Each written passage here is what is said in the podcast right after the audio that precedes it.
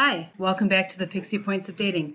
I'm your host, Shannon. I know it's been a little bit since my last podcast episode, and that's just because with everything else going on in the United States and around the world right now, my brain has been elsewhere, and I haven't really had a whole lot of time to think about anything else, including my podcast. But I'm here I'm back and I think I have a interesting topic for today. But first, a quick update on my Quarren bow and the talk. I did have the talk with him actually a week ago today. I had gotten a message notification about my OKCupid dating profile saying that since I hadn't used it in such a long time, it was going to be deactivated. And if I wanted to reactivate it, I needed to go visit it and, you know, engage with some people on it. I wasn't really interested in doing that because I really like my Quarren bow. I decided not to do that. Interestingly enough, though, on Saturday, a week ago Saturday, I was at my friend's house having a drink and dropping off some stuff for her and picking some stuff up that she had for me. And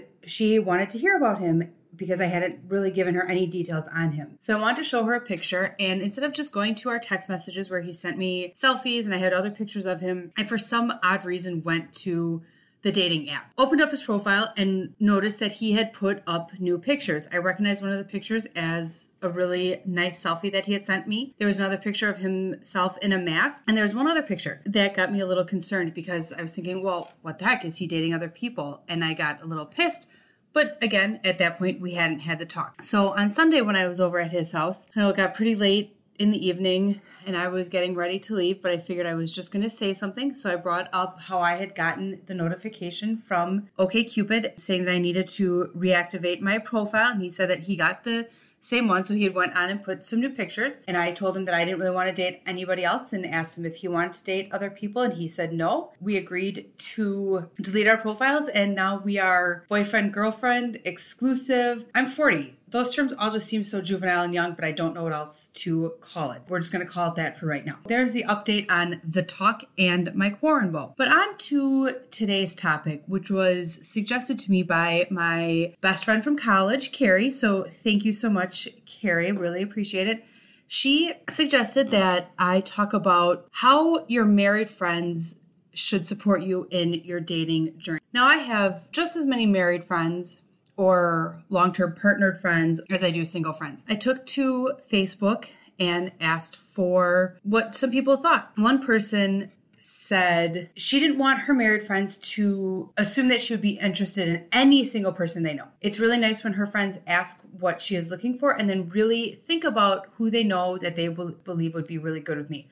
I wholeheartedly agree. There's nothing worse than having your friend set you up with somebody that they think you would like without asking what you are or who you are into at that moment. A lot of my married friends actually don't have a lot of single guy friends, so I've actually never run into that. I've had married friends try to or want to set me up with single friends and then realize that they don't really have too many, which I think comes with the territory when you're married, you tend to have married friends. The same woman also said that she thinks that some people think it's awkward to invite their single friends to couples gatherings, but this person would much rather be invited that she doesn't mind flying solo. I can come and go on that. Sometimes I'm okay with flying solo. Sometimes I'm not okay with being the third wheel.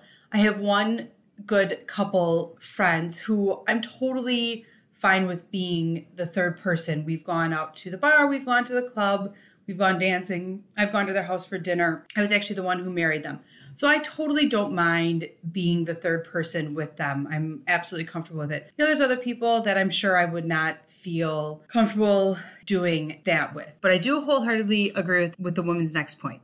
We don't do and talk about the same things as we did when we were all single in our early 20s.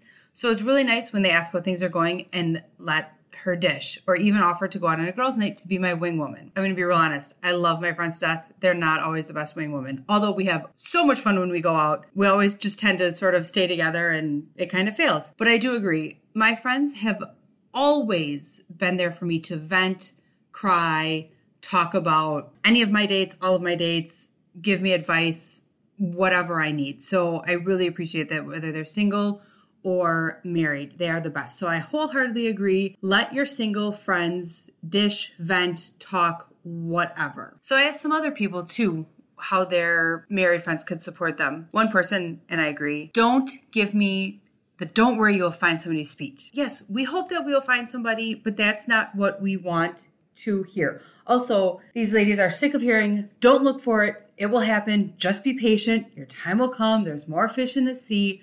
Any of those platitudes, just stop. Nobody wants to hear that. We as single people know all of that stuff. Just be there, as they said, just listen and be supportive to the roller coaster of online dating. Another woman said, if they support you in your journey, they will tell you flat out, this guy is a keeper or girl, you need to get rid of him. If they know someone, like my other friend said, sign a girl up and see how it goes. But be honest about it. I think that's what the entirety of this thing is. Just be honest with your single friends. If you don't have any single friends that would be good for them, let them know so they don't keep asking you. If you do have a single friend that they think you'd be good with, set us up. Do not say you wish you were single again. No, the hell you don't, or get a divorce and join us. Completely agree. I've had multiple people say that to me because it's too much. You don't want to be single again. Believe me, it sucks, especially in this day and age because you meet people online. It's not like when we were in college, we could go to the bar, we could go to class, we could go pretty much anywhere, and guys would just be there. Now, especially when you get into your 30s and older, you don't really want to go to the bar to meet a guy because you either go to your neighborhood bar where you know everybody, or you go to another bar and the guys are children, so you really don't want to date somebody who's much younger, or at least I don't. Don't say you want to be single again.